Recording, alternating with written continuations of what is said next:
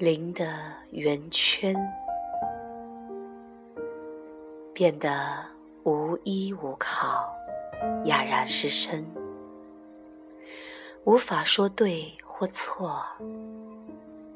于是，恩典的担架就会前来，将我们抬走。我们的眼睛太迟钝，看不到这种美。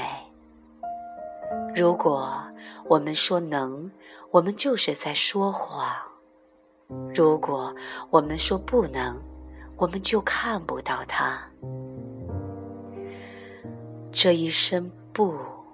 会将我们斩首，并将我们通向灵魂的窗户紧闭。所以，我们宁可对任何事都不确定，让自己发狂。只有这样，不可思议的存在就会跑来相助，疯狂的躺成一个零的圆圈。默不作声，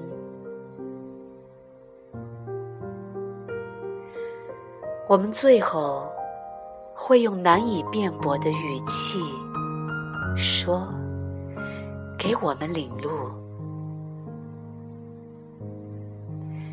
当我们全然降服于这种美，我们就会是一种极大的善。